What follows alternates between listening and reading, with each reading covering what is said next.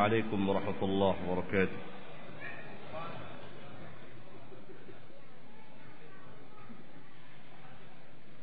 الحمد لله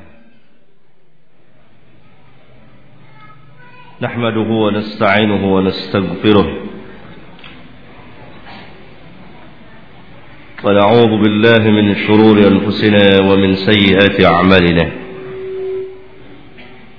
من يهده الله فلا مضل له. ومن يضلل فلا هادي له. وأشهد أن لا إله إلا الله وحده لا شريك له. وأشهد أن محمدا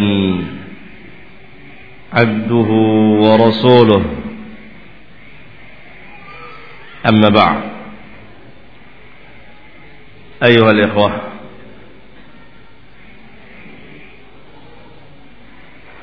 saya akan membawakan sebuah hadis.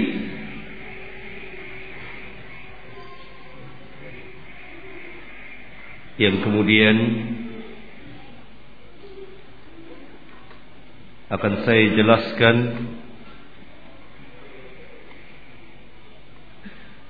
fawaid atau faedah-faedah sebagiannya dari hadis tersebut.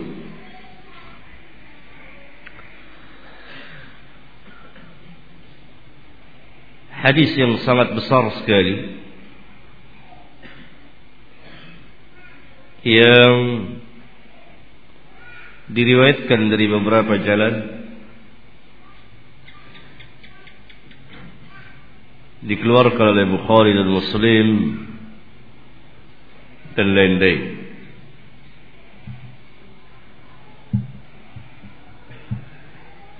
Hadis tersebut dari jalan Anas bin Malik radhiyallahu taala anhu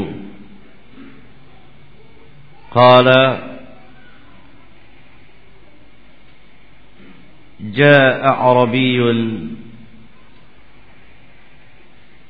فبال في طائفة المسجد. فزجره الناس فنهاهم النبي صلى الله عليه وسلم.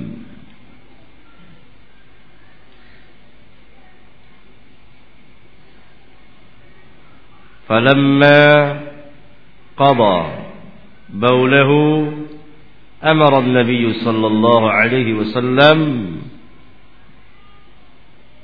بذنوب من ماء فأهريق عليه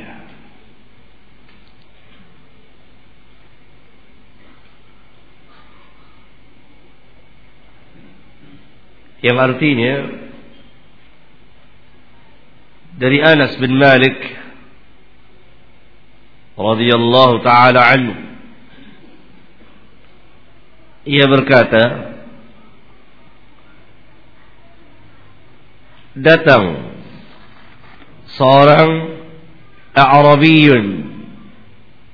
A'rabiyun setiap orang yang tinggal di desa baik orang Arab maupun orang ajam asing Kemudian ia kencing di ujung atau di tepi masjid. Lalu orang banyak manusia ingin mencegahnya. Dalam riwayat yang lain membentaknya. Mah, mah. Kemudian Nabi sallallahu alaihi wasallam melarang mereka. Melarang para sahabat yang akan mencegah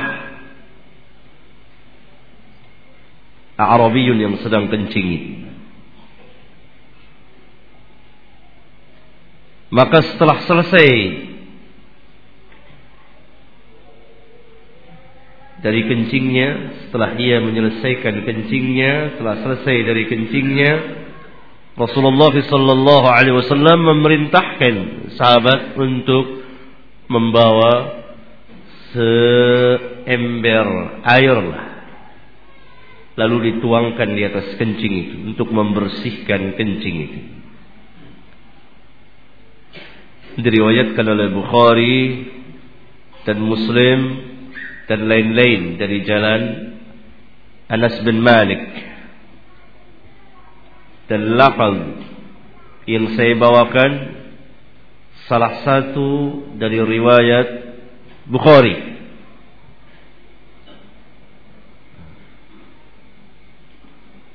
Adapun dalam lafaz Al-Imam Muslim lebih panjang lagi.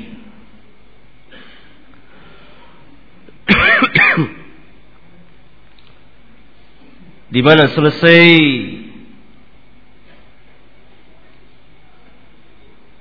dari kencing Kemudian disiram air kencingnya dibersihkan. Nabi Shallallahu Alaihi Wasallam memanggil dia dan menasehatinya, mengajarkannya.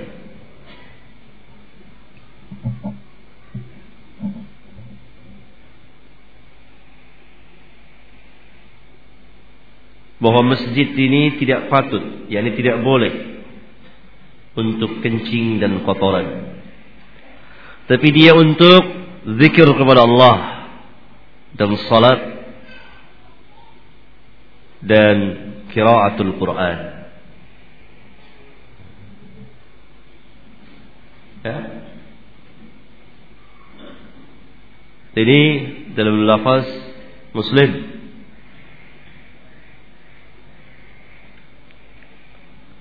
Kemudian hadis ini pun diriwayatkan dari jalan Abu Hurairah. Radhiyallahu taala anhu. Dari jalan Abu Hurairah. Yang diriwayatkan oleh Bukhari. Tidak oleh Imam Muslim. Diriwayatkan oleh Bukhari Ahmad Abu Daud dan lain-lain. Ibnu Khuzaimah Ibnu Majah. Ada ziyadah tambahan lafaz.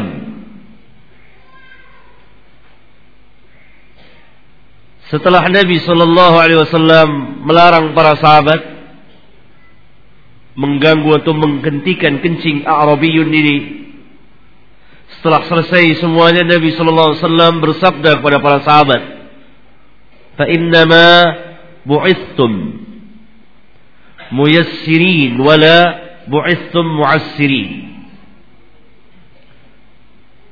Hanya saja kamu ini diutus untuk memudahkan tidak untuk mempersukar tidak untuk menyusahkan. Tidak untuk mempersukar. Innama fa innama bu'ithtum muyassirin wala bu'ithtum mu'assirin. Al-Imam Ibn Khuzaimah memberikan ziyadah sabda Nabi sallallahu alaihi wasallam inna fi dinikum yusrun sesungguhnya di dalam agama kamu terdapat kemudahan.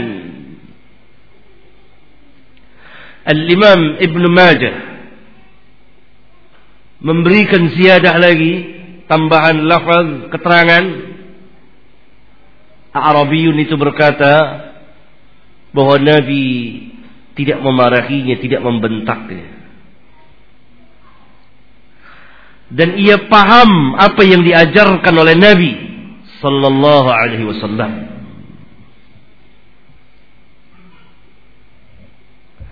Al-Imam Abu Daud meriwayatkan dari jalan Abu Hurairah dengan lafaz yang panjang sekali.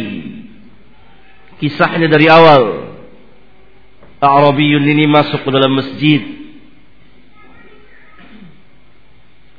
Kemudian sholat dua rakaat. Lalu dia berdoa dalam sholatnya. Ya Allah berikanlah rahmat kepadaku dan kepada Muhammad. Jangan kepada yang selain. Al-Imam Al-Bukhari meriwayatkan juga hadis ini Tidak selengkap riwayat Abu Daud. Dan Arabiyun ini sebelum kencing di masjid, dia ikut salat bersama Nabi sallallahu alaihi wasallam. Hanya riwayat Abu Daud lengkap dari awal sampai akhir kisah Arabiyun ini. Dia masuk masjid, kemudian berdoa seperti tadi, selesai solat, dia masuk masjid, solat, kemudian berdoa dalam solat seperti tadi, selesai solat, dinasihati oleh Nabi sallallahu alaihi wasallam. Laqad tahajjarta wasi'an. Sesungguhnya engkau telah menutup pintu yang luas sekali pintu apa? Pintu rahmat kemudian selesai itu dia kencing di ujung masjid. Akan tetapi al-Imam al-Bukhari hanya meriwayatkan kisah yang terpisah. Kisah kencingnya dan kisahnya di dalam salat.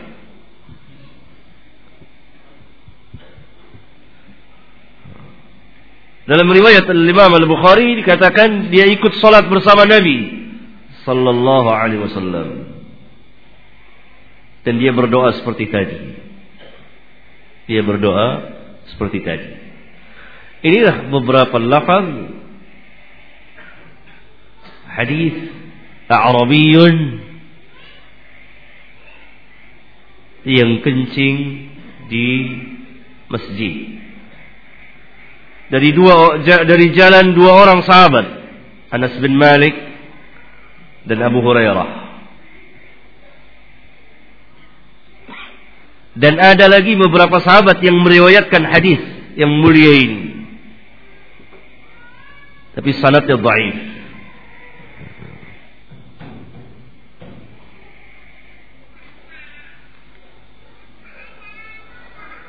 Di dalam hadis yang mulia ini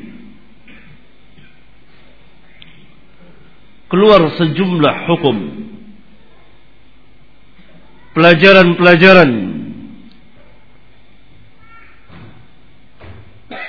yang sangat bermanfaat bagi kaum muslimin.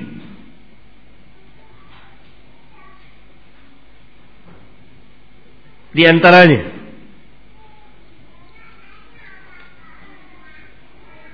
pertama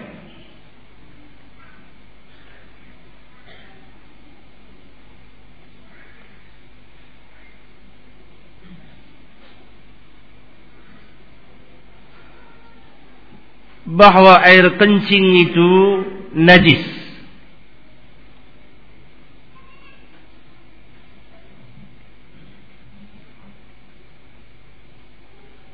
Kencing manusia kecuali bayi laki-laki yang masih menyusui sebelum memakan sesuatu, makan makanan selain dari asi. Yang kedua,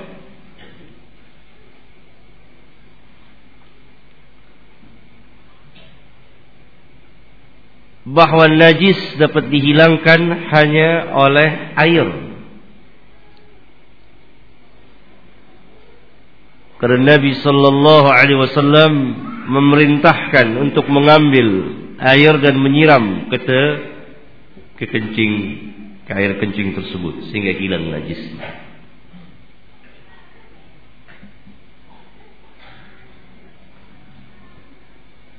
Yang ketiga,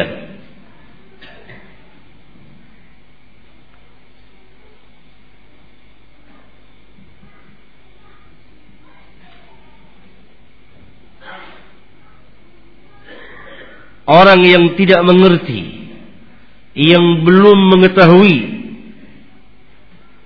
diberi uzur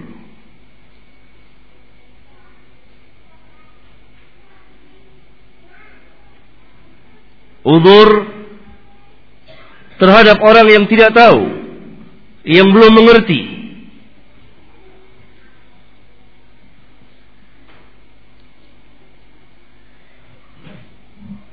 Karena hujjah itu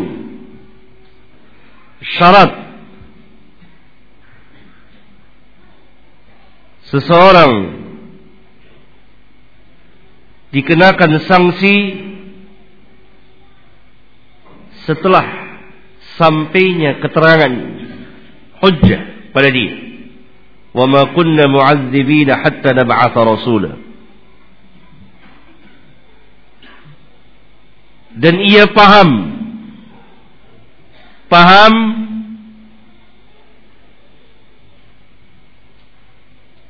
apa yang dijelaskan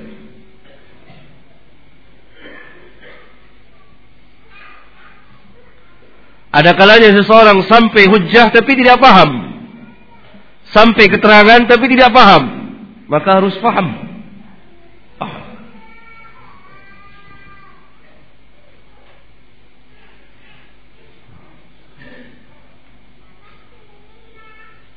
Hadis yang mulia ini bersama saudara-saudaranya yang lain dari hadis-hadis yang sahih menjelaskan kepada kita udur diberi udur bagi mereka yang tidak atau belum mengetahui.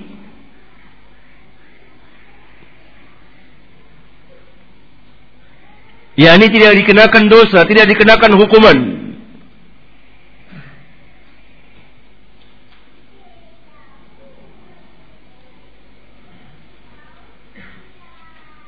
Karena seseorang dikenakan satu hukuman dosa apabila dia mengerjakannya dan dia telah mengetahuinya. Dan dia sadar dalam melaksanakannya. Dan atas pilihan dia. Bukan karena kebodohan. Bukan karena kekeliruan. Bukan karena dipaksa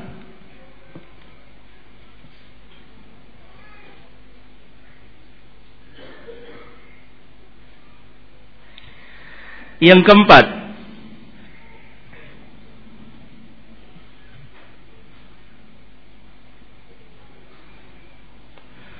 bersikap lemah lembut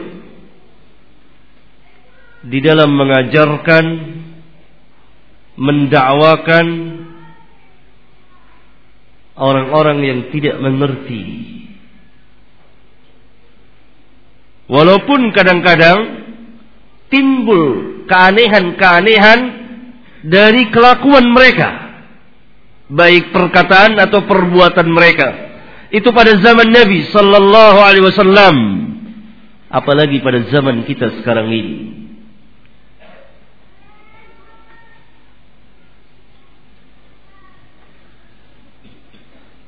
Apalagi pada zaman kita sekarang ini dakwah harus disebarkan. Ad-da'wah ila Allah. Mengajak manusia ke jalan Allah.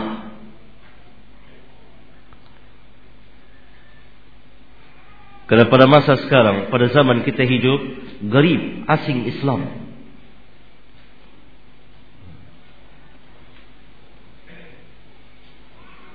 Islam asing oleh pemeluknya sendiri.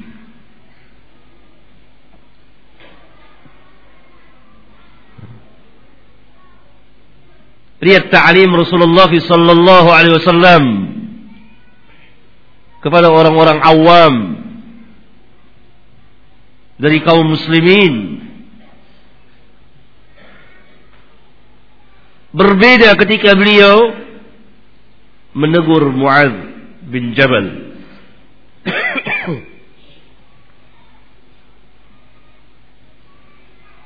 atau Ubay bin Ka'ab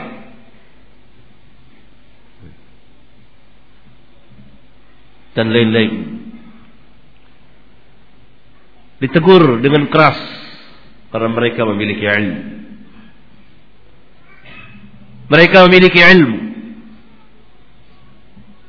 Tapi mereka yang tidak mengetahui seperti Arabiyun yang kencing di masjid ini. Rasulullah sallallahu alaihi wasallam mengajarkan dengan baik, mengajarkan dengan lemah lembut.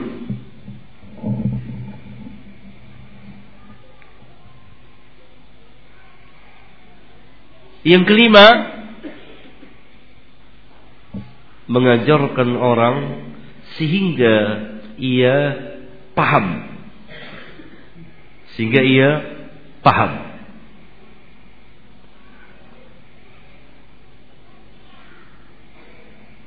Tentunya ini harus dengan bahasa dengan cara yang dapat dipahami oleh orang. Karena dalam riwayat Al-Imam Ibnu Majah orang ini paham apa yang diajarkan oleh Nabi. Apa yang diajarkan oleh Nabi sallallahu alaihi wasallam.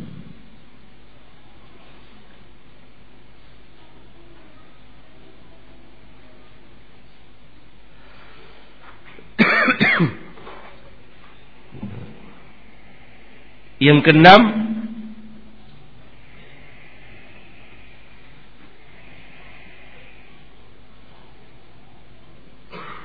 berdasarkan hadis yang mulia ini bersama hadis-hadis yang lain. Keluar kaidah memilih sesuatu yang mudaratnya lebih kecil kalau berhadapan dengan dua mudarat. Kalau berhadapan dengan dua mudarat, salah satunya harus dilakukan, dikerjakan, maka pilih yang paling kecil, yang terkecil di antara keduanya. Akhafud dararain.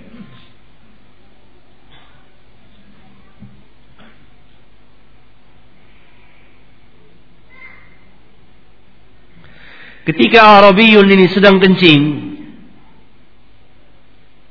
sahabat mencegahnya, ingin mencegahnya, ingin menghentikan Arabiyun itu. Dan kalau ini terjadi dibiarkan oleh Nabi sallallahu alaihi wasallam, tentunya mudarat yang ditimbulkan lebih besar, bahkan jauh lebih besar dari sekedar kencing di masjid. Pertama, memudaratkan orang yang sedang kencing ini.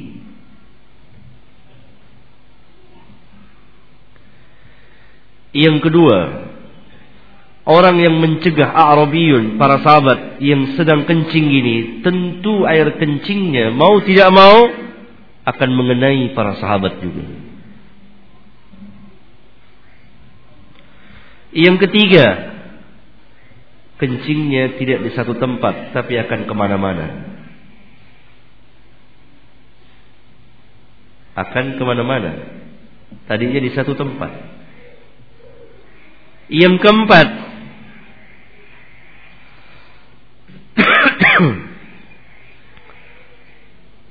tertanam rasa benci barangkali di hati Arabiyun ini dan dia tidak akan menerima atau mau menerima tidak akan mau menerima pengajaran pelajaran yang diberikan oleh Rasulullah sallallahu alaihi wa alihi wasallam. Maka Rasulullah sallallahu alaihi wasallam memilih mudarat yang lebih kecil. Biarkan dia kencing. Selesai baru disiram. Karena ini mudaratnya lebih kecil dari dicegah. Tapi sekaligus hadis ini pun menunjukkan adanya amar ma'ruf dan nahi munkar.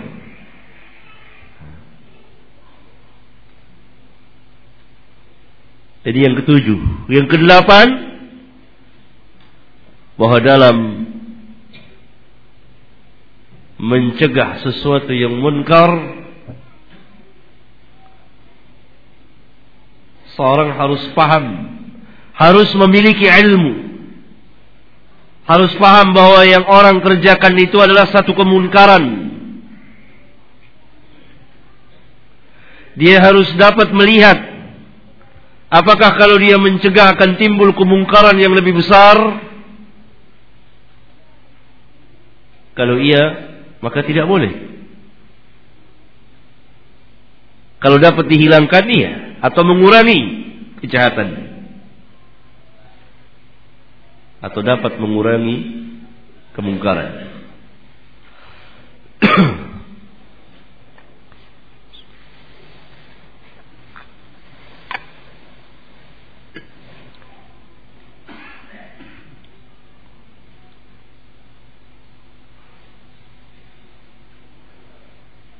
Yang kesembilan, hadis ini jadi dasar bersama hadis-hadis yang lain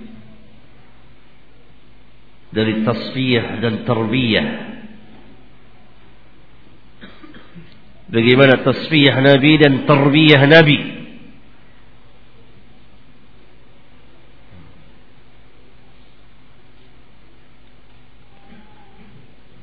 yang ke-10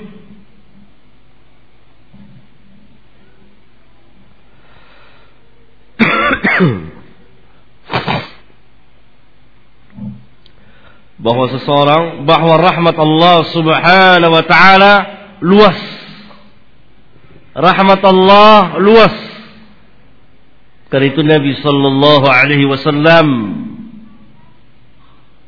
menegur A'rabiyun ini yang berdoa dalam salatnya ya Allah rahmatilah aku dan Muhammad dan jangan rahmati seorang pun bersama kita. Yani rahmatmu hanya khusus untuk untukku dan untuk Muhammad sallallahu alaihi wasallam. Tidak untuk yang lain. Nabi katakan engkau telah menutup pintu yang luas rahmat Allah rahmat Allah luas sekali.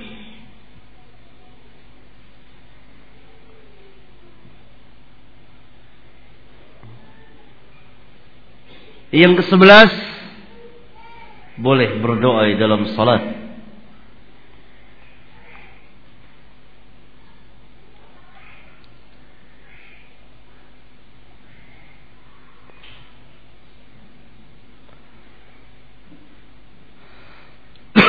Yang kedua belas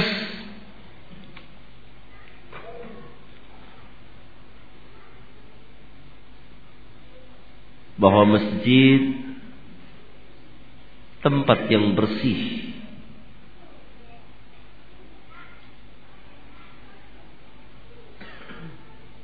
Tempat yang bersih yang tidak patut dikotori dan tidak boleh dikotori. Seperti dengan kencing, dengan kotoran lain secara umum.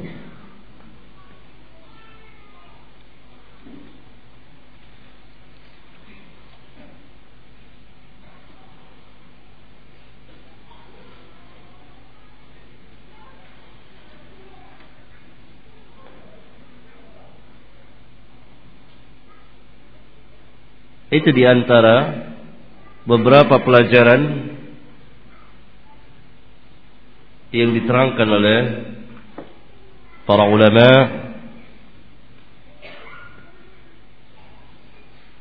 ketika mereka mensyarahkan hadis tersebut.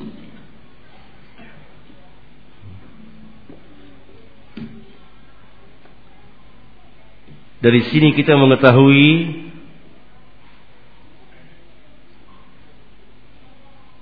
bahwa di dalam hadis di dalam mempelajari hadis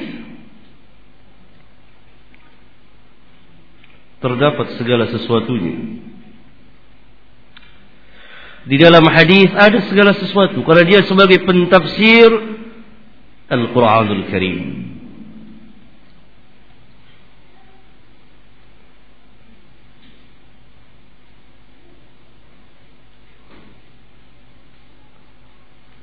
Apa yang kita mau cari dalam hadis ada. Tentang akidah ada. Ibadah ada. Jual beli dan seterusnya ada.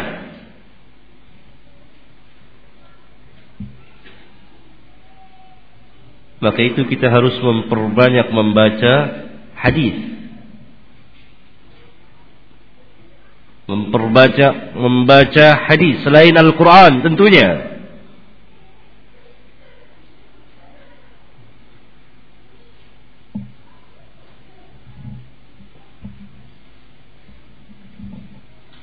Karena kita hidup di zaman khususnya di negeri kita ini timbul kelompok atau firqah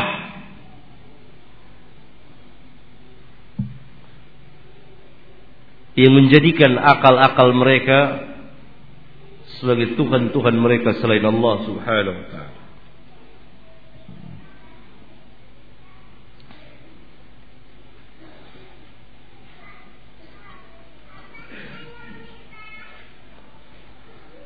Mereka tidak mau memakai hadis. Bukan karena mereka menolak hadis seperti inkaru sunnah. Tidak.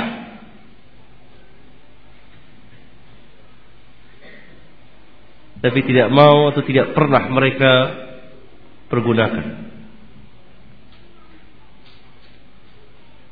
Karena itu kaum muslimin harus giat mempelajari hadis, memperbanyak membaca hadis. Ya di Bukhari, di Muslim, di Musnad, di Abu Daud. Iya, banyak sekali kitab-kitab hadis atau kitab-kitab yang telah jadi. Sehingga perbendaharaan hadisiyahnya, hadisnya sangat banyak dan luas sekali. Barangkali ini yang bisa saya jelaskan untuk malam ini. Silahkan bersoal jawab dengan saya.